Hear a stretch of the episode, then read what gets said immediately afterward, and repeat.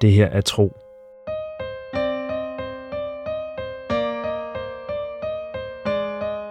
En eventyrlig podcast fortælling i 55 afsnit.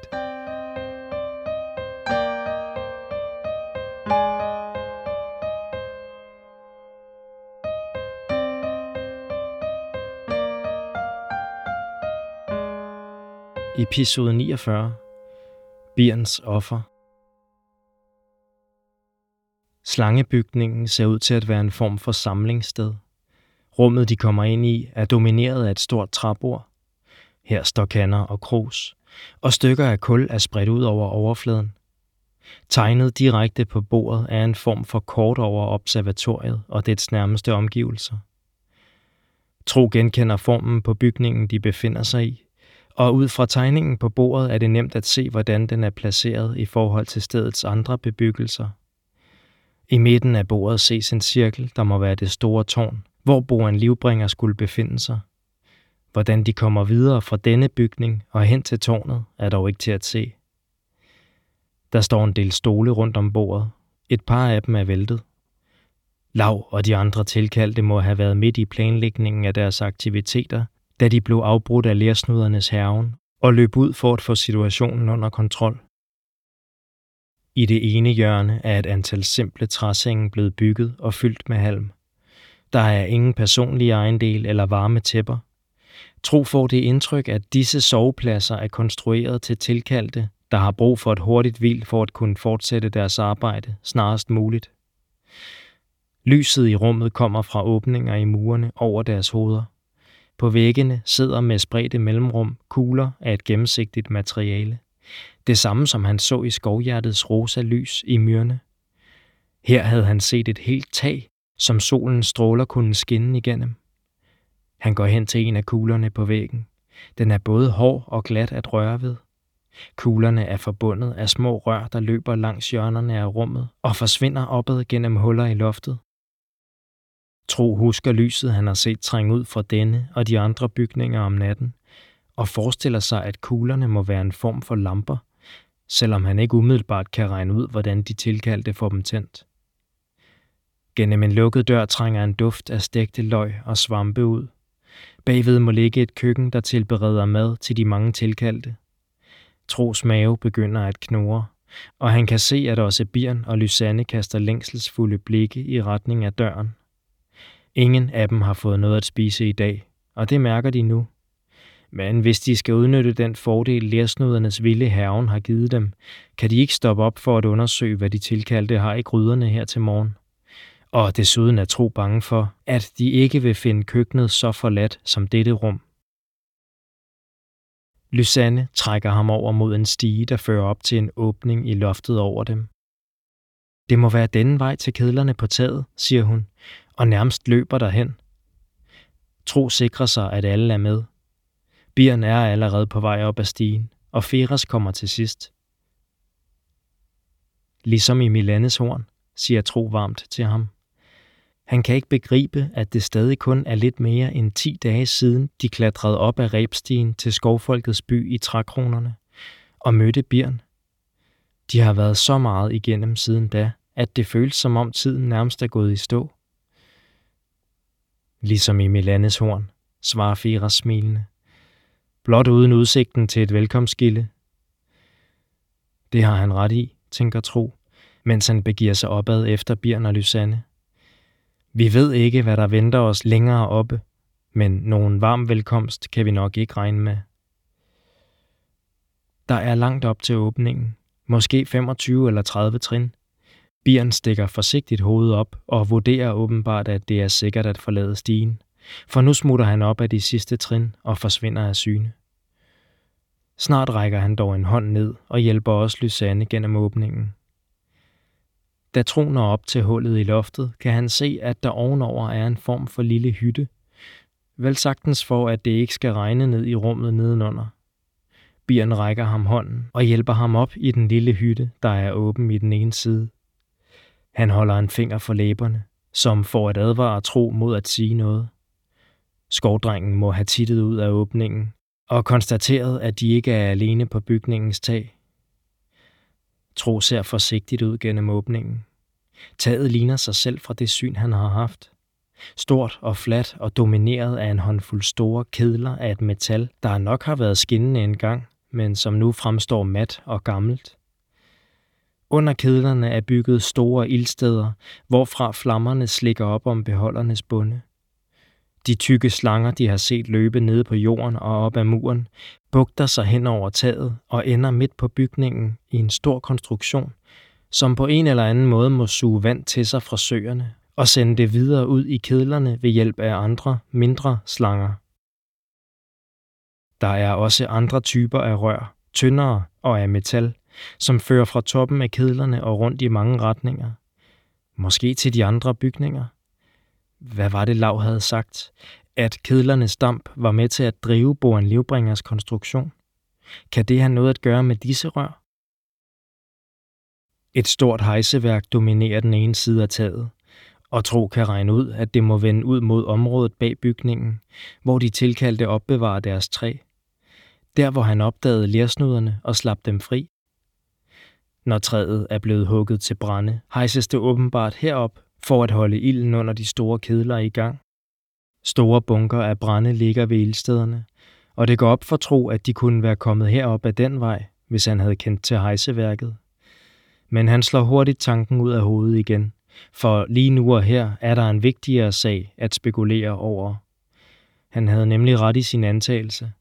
De er ikke alene her på taget. Ude ved den ene kant står op mod 10 tilkaldte. Deres opgave må være at hejse branden op, stable det i bunker, holde ilden kørende og forsyne kedlerne med vand fra slangerne. Men lige nu er de alle travlt beskæftiget med at finde ud af, hvad der foregår på jorden under dem. De står med ryggen til åbningen, som Trobjørn og Lysanne netop er kommet op af, og der kommer forskrækket udbrud fra dem hver gang et brag nedefra afslører, at lærsnuderne har smadret endnu en bygning, eller slået hul på endnu en slange. Hvad sker der? visker Feras ivrigt. Han er på vej gennem åbningen, godt støttet af både Lysanne og Birn. Tro bliver helt kold i maven og trækker med det samme hoved til sig. Den omrejsende stemme lyder alt for høj og alt for gennemtrængende i forhold til, hvor tæt de tilkaldte er på dem. Feras finder vist ud af, at det er bedst at forholde sig tavs, da han ser sine rejsekammeraters opspilede øjne. Tro kigger forsigtigt frem igen. Alle de tilkaldte har fortsat ryggen til dem. Måske har de været fokuseret på larmen og ødelæggelserne neden for bygningen, og har ikke hørt de ubudne gæster. Lysanne påkalder sig de andres opmærksomhed og nikker mod en lille gangbro, der fører fra kedeltaget hen mod den nærmeste bygning. Tro ser, at det er den, hvor taget er fremstillet af det gennemsigtige materiale, der glitrer i morgensolen. Det er den vej, vi skal, synes Lysannes blik at sige. Over de andre bygninger rejser det høje tårn sig, der hvor Boan Livbringer skulle opholde sig. Men heller ikke her fra taget, hvor de er nu, står det klart, hvordan de får adgang til tårnet. Tro våger endnu et kig.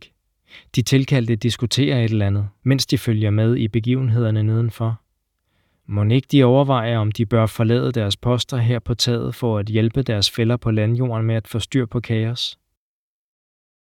Det vil betyde, at de måtte forlade kedlerne for en stund, men ilden kan vel holde sig i gang et lille stykke tid uden deres indblanding. Og desuden, hvis lærsnuderne får trampet alle slangerne til pindebrænde, bliver der ikke ført mere vand op til kedlerne. Og så kan det være det samme. Tro er sikker i sin sag.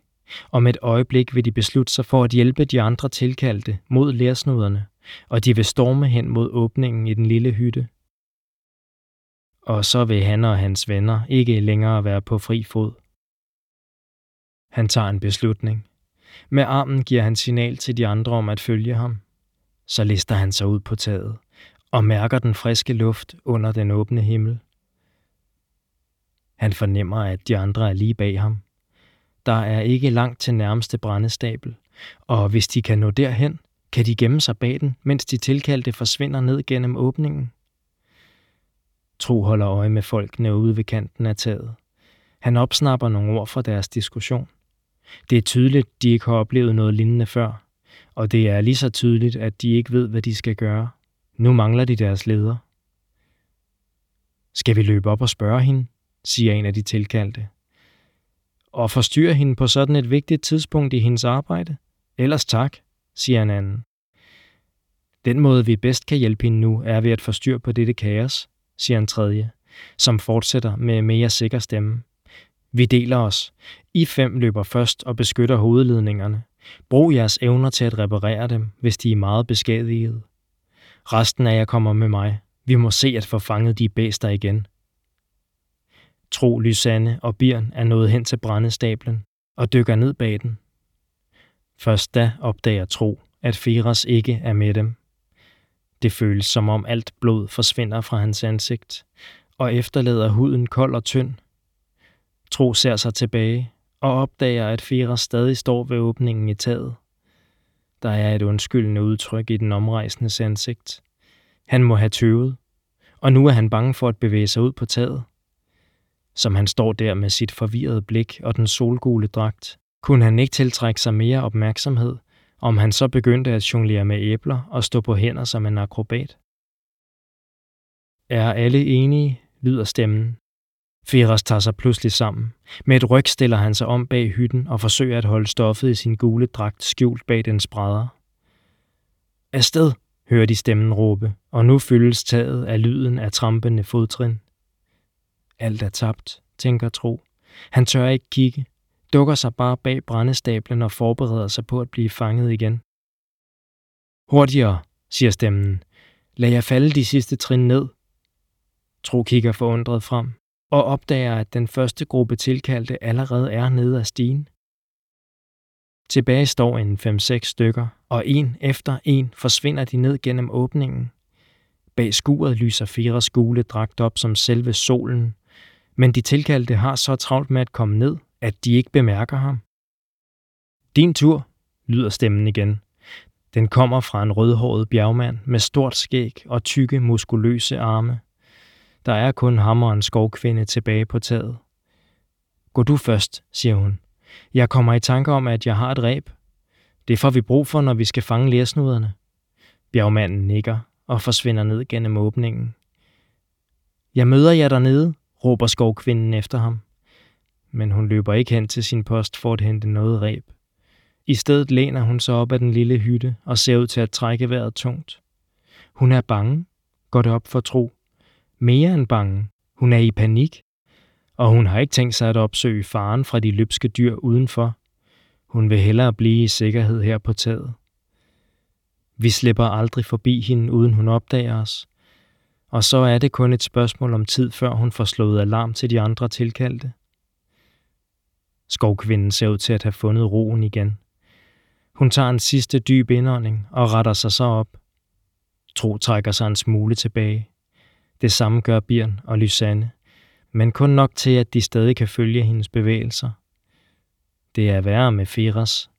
Han forsøger at få sin brede mave og de flagrende stoffer til at forblive skjult for skovkvindens blik, men hun bevæger sig hen mod hejseværket, væk fra støjen ned ved vandhullerne. Om et øjeblik kan hun ikke undgå at se ham.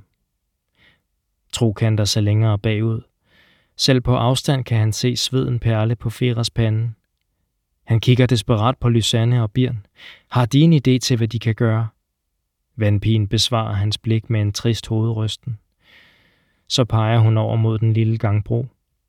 Hvis de bliver opdaget, må de forsøge at løbe og håbe på, at de når helt frem til deres mål, før de bliver taget til fange. Han nikker. Det er deres eneste mulighed. Er Birn med på planen? Birn ser på ham med et af sine skæve smil, der er mundre og så modige på en gang. Så blinker han, ligesom han gjorde første gang de så hinanden i høvdingens sal i Milaneshorn. Hvad er meningen, siger han med høj røst. Det er høvdingens søn, der taler, og han kommer hurtigt på benene og går frem med sikre skridt. Hvis man så ham nu, ville man ikke vide, at han havde siddet sammenkrøbet bag en stak brænde og rystet af skræk for at blive opdaget. Han ser ud, som om han har ret til at være her på taget. Ja, faktisk har han ret til at være lige præcis der, hvor han gerne vil være.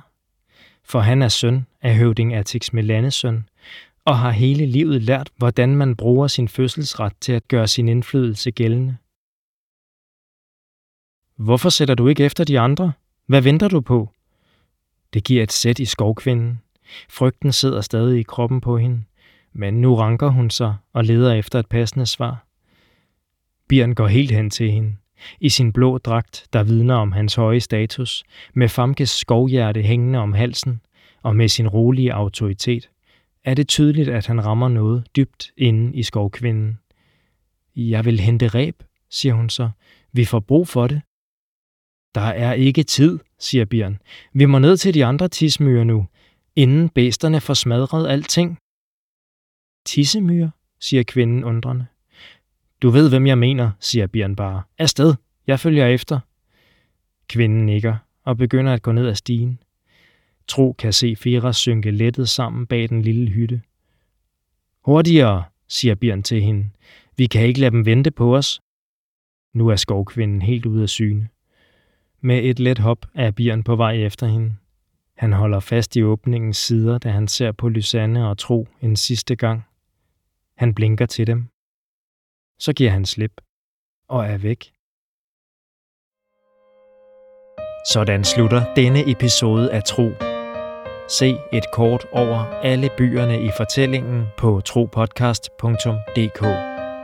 Her kan du også se Christian Funders flotte illustrationer. Tro er skrevet, indtalt og produceret af mig. Jeg hedder Mikkel Prytz, og jeg håber, du vil lytte med næste gang.